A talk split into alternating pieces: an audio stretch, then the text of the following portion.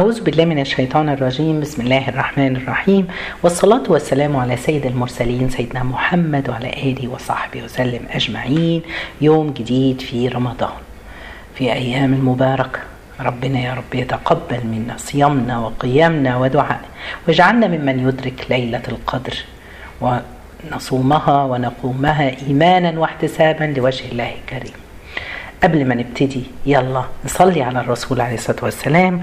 اللهم صل وسلم وبارك على خير خلق الله محمد صلى الله عليه وسلم. في يوم جدتي قالت لي النهارده قصتنا قصة من القرآن عن الرسول عليه الصلاة والسلام. الرسول عليه الصلاة والسلام قالت لي لما قعد يدعو أهل قريش سنين طويلة وهو في مكة. وسبحان الله عذبوا المسلمين وضيقوا عليهم. وبعد كده سبحان الله زوجته ستنا خديجة اتوفت وتوفى عمه وكان العام ده يسمى عام الحزن لأن الرسول عليه الصلاة والسلام السند بتاعه في البيت وبره البيت ماتوا. كان عمه بيقف جنبه بيدافع عنه بره البيت مع قريش. وكانت زوجته اللي بيقدر يفضفض معاها ويريح نفسه معاها.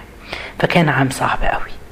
سبحان الله فقرر الرسول عليه الصلاة والسلام إنه يروح إلى الطائف على بعد 100 كيلو عشان يدعوهم. بس لما وصل هناك كذبوه وسخروا منه ورموه بالحجارة. وكان سبحان الله لما رموه بالحجارة كان بينزف ورجله. وربنا أنزل له جبريل وقال له ربنا بيقول لك لو عاوزني أطبق الجبلين على أهل الطائف هنعمل كده. لكن حبيبنا الرسول الرحيم قال لا ما تعملوش كده. لعل يخرج من أصلابهم من يؤمن بالله.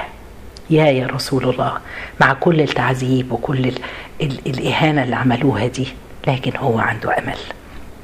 يرجع الرسول وقلبه مليء بالحزن على النفوس اللي كذبته. كان مهموم مفيش حد معاه ستنا خديجة ما بقتش معاه يفضفض لها خلاص ويمر النبي بأصعب لحظات الهجر من قومه وأصعب لحظات الوحدة من أهله. وينام وهو مش عارف محدش عارف اللي في قلبه غير ربنا سبحانه وتعالى. الله الحنين الحنين عليه. اللي يقول له النهارده مقامك عالي قوي يا محمد عندنا. ويصحى الرسول عليه الصلاة والسلام وسيدنا جبريل قدامه ويقول له يلا بسم الله عندنا رحلة رحلة جبر خاطر. هيكرمك فيها كل اللي أزغ... كل العذاب اللي اتعذبته والوحدة اللي انت شايفها. ربنا اللي حاسس بيك. وهيشكروك فيها كل اللي اتأذوا من قبلك. اركب يا رسول الله على البراق. دابة الأنبياء. سبحان الله آه يعني وركب الرسول عليه الصلاة والسلام ومعاه سيدنا جبريل. أول ما الرسول جه يركب سبحان الله ابتدت تتهز. فجبريل قال للبراق اثبت يا براق فما اعتلى ظهرك أشرف من محمد صلى الله عليه وسلم. ويطير سيدنا محمد في بضع دقائق في مسافة تاخدها الجمال في شهر. سبحان الله إحنا دلوقتي بقينا نطير بالطيارة اللي كان بياخدهم شهر في نص ساعة سبحان الله. عشان كده ربنا وتبدأ رحلة جبر الخواطر. جبر خاطرك يا رسول الله رحلة الإسراء والمعراج.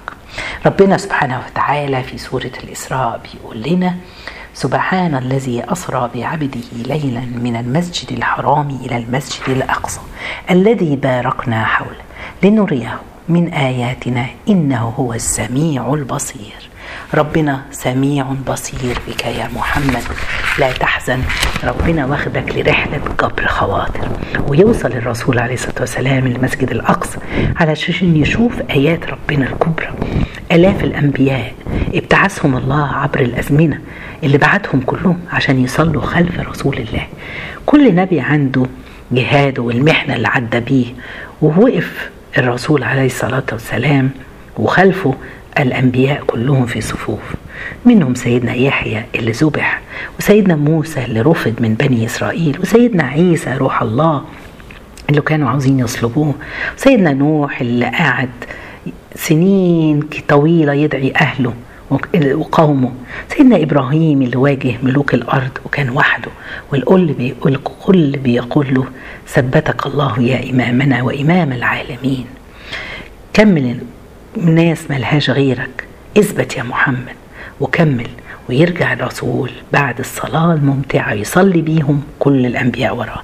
يركب البراق بعد ذلك وتطلع إلى السماء يطلع إلى السماء. سبحان الله وتبدأ رحلة المعراج. ربنا كبر خاطرك يا نبي الله. بعد المعاناة اللي انت عانيتها دي والوحدة اللي انت فيها ربنا معاك. سبحان الله النهارده يا جماعة إحنا عاوزين نتكلم على قصة الرسول عليه الصلاة والسلام والإسراء والمعراج بس اللي أنا عاوز أطلع منه جبر الخواطر. جبر دي عبادة عبادة ربنا سبحانه وتعالى حببها للناس زي ما هو. ربنا سبحانه وتعالى بيجبر خواطرنا. سبحان الله. إيه إيه لو جينا بصينا إيه في سورة الماعون ربنا سبحانه وتعالى بيقول إيه؟ أرأيت الذي يكذب بالدين فذلك الذي يدع اليتيم ولا يحض على طعام مسكين فويل للمصلين. هنا ربنا سبحانه وتعالى بعد بيتكلم حط الصلاة في المرتبة الثالثة بعد جبر خاطر اليتيم. معنى يدع اليتيم أن يكبر بخاطره. كان يراها السلف سبحان الله هذه العبادة عبادة عظيمة. سفيان الثوري كان بيقول ما رأيت عبادة أجل وأعظم من جبر الخواطر. يعني إيه جبر الخواطر؟ هي صفة من صفات الله. أصل ربنا اسم من أسمائه هو الجبار. إيه سبحان الله ناس كتيرة بتفتكر الجبار جاية من الجب سبحان الله هي جبار يجبر خواطر المكسورين سبحان الله. ربنا سبحانه وتعالى يجبر خاطر المظلوم يجبر خاطر اليتيم لكل واحد أهين وكسر يجبر خاطره. سبحان الله. أصل كلمة الجبار جاية من كلمة جبيرة هي اللي بيحطوها حوالين الكسر. يعني إيه؟ عشان تلم الكسر سبحان الله وده على علاج ناجح للكسور. آه سبحان الله قول مشهور بيقول ما عبد الله في الأرض بأفضل من جبر الخواطر. وإحنا محتاجين نتعلم العبادة دي. النهارده وفي الأيام المفر... المباركة دي اللي إحنا فيها في العشره الأواخر لعلها العمل ده والعبادة دي يا رب نعملها في هذه الليالي وتكون ليلة القدر منهم. ربنا يستجيب منا إن شاء الله. سئل سيدنا موسى يا رب أين أجدك؟ قال عند المنكسرة قلوبهم. يا تعالوا نجبر خاطر الضعيف. مش معناها الفقير بس لكن ساعات الإنسان كتير بيمر بلحظات ضعف. ما, ما بيكونش مستحمل حد يمر ويدوس عليه. واحد عمل حاجة غلط وعارف إنه أخطأ وجاي يعتذر ومكسوف اوعى تكسر خاطره. اقبل عذره. واحد عصى معصية معينة واتفضح هو مش ناقص حد يقعد يلومه ويأنبه. ربنا خلق الإنسان وعنده كرامة. واحد مسنوق في مبلغ فلوس ومش قادر يمد ايده وجاي يقول لك بعد إذنك أنا محتاج ما تسيبوش يكمل اديله وخليك أنت أجبر خاطره. سبحان الله جبر الخواطر ده شيء مهم جدا. آه لما حد يجي يعتذر لك اجبر اقبل اعتذاره ما تخليهوش يبقى واقف قدامك مذلول. اللي بيكسر بخاطر أهل الأرض يجبر خاطره أهل السماء. وده اللي شفناه وحصل مع سيدنا محمد صلى الله عليه وسلم. آه يا جماعة عبادة جبر الخواطر دي هي خدمة الناس ومساعدة الناس. عبد الله بن مسعود بيقول إن عن النبي صلى الله عليه وسلم قال لأن أمشي مع حاجة أخي خير إلي من أن أعتكف في مسجدي هذا كذا وكذا. يعني من إن أنا وقيل إن 40 سنة. يعني سبحان الله أصل قضاء حوائج الناس دي ربنا بيرضى عنها كرم من ربنا إن يخلي الناس تجيلك ياه دي نعمة وفضل. اوعوا تتأذر يعني الواحد يزعل إن الناس بتجيله بالعكس اشكري واحمدي ربنا. عاوزين نكسب قلوب الناس. تعالوا نتعلم الرسول عليه الصلاة والسلام كان بيعمل إيه؟ بس الناس مش هتجيلك إلا لما تكون أنت عندك تواضع مش متكبر عندك تفاهم.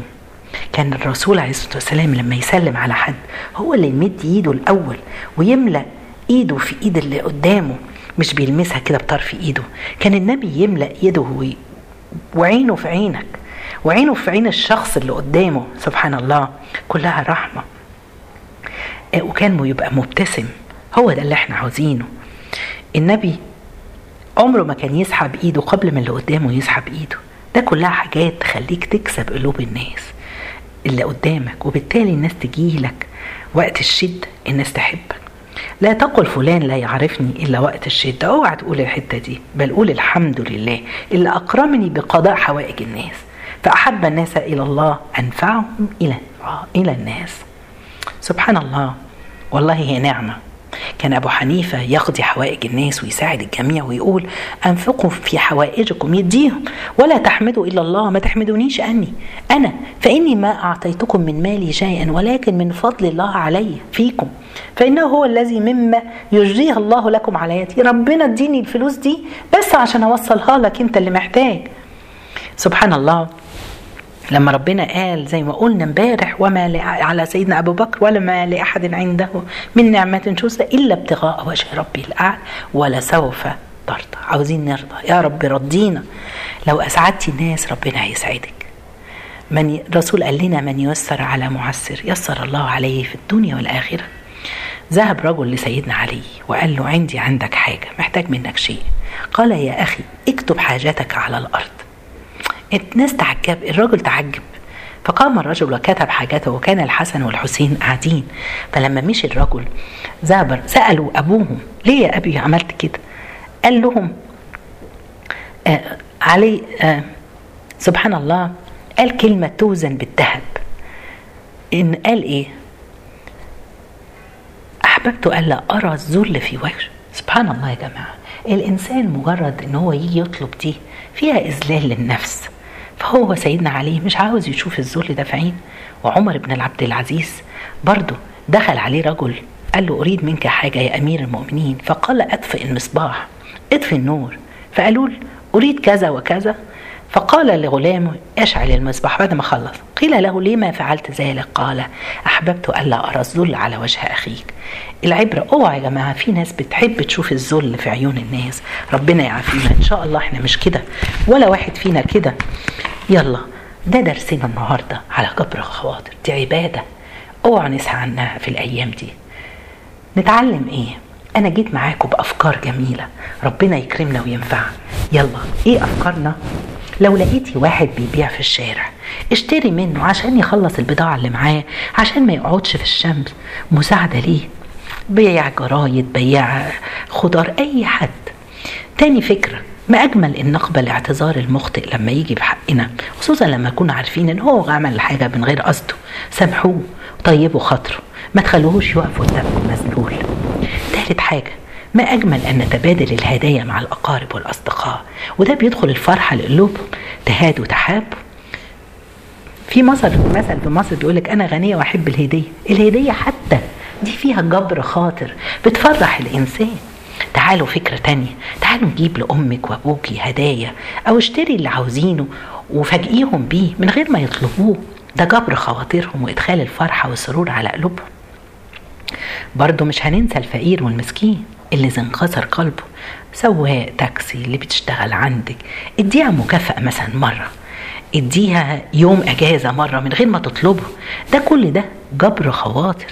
بيقول لك إن الحسن ابن علي رضي الله عنه عليهم جميعا. عدى على فقراء بياكلوا بعض فتات العيش. فدعوا الحسن يجلس ياكل معاهم. قعد ياكل. ما تكبرش. مش مهم لو حد عزمك على فطار فقير ولا قال لك خد مني الهدية دي. طبق طلعه لك البواب ولا شغالة جابت لك حاجة. اقبليها فرحيها. وبعد كده قعد معاهم وهو ماشي. قال لهم لقد قبلت دعوتكم فعليكم أن تقبلوا دعوتي للعشاء. ولما جه العشاء أطعمهم من أحسن أنواع الأكل. ده جبر خواطر. وأنت مثلا داخلة الأسانسير وعامل الخدمة ولا عامل نظافة ولا خادمة واقفة بيخافوا يدخلوا يركبوا معاكم ناديهم وقول لهم اجبري بخاطرهم خليهم يحسوا واتكلمي معاهم. عشان ما يتأذوش. كان الحسين اللؤلؤي كان يكسو مماليكه كما يكسو نفسه. بيلبس زي بيلبس الخدم اللي عنده زي ما بيلبس. حاجة تانية انتشر الظلم في زماننا. من أزواج بيعلقوا زوجاتهم والأرامل واليتامى وديون الناس اللي مش عارف يزوج ولاده واللي مش عارف أعطوا وجبروا خواطر. تطيب الخاطر ما بيحتاجش جهد كبير ولا طاقة كبيرة. يمكن. كفاية كلمة واحدة أو دعاء تدعيه أو موعظة. تعالوا ندخل السرور على قلوب الناس بنية جبر الخواطر.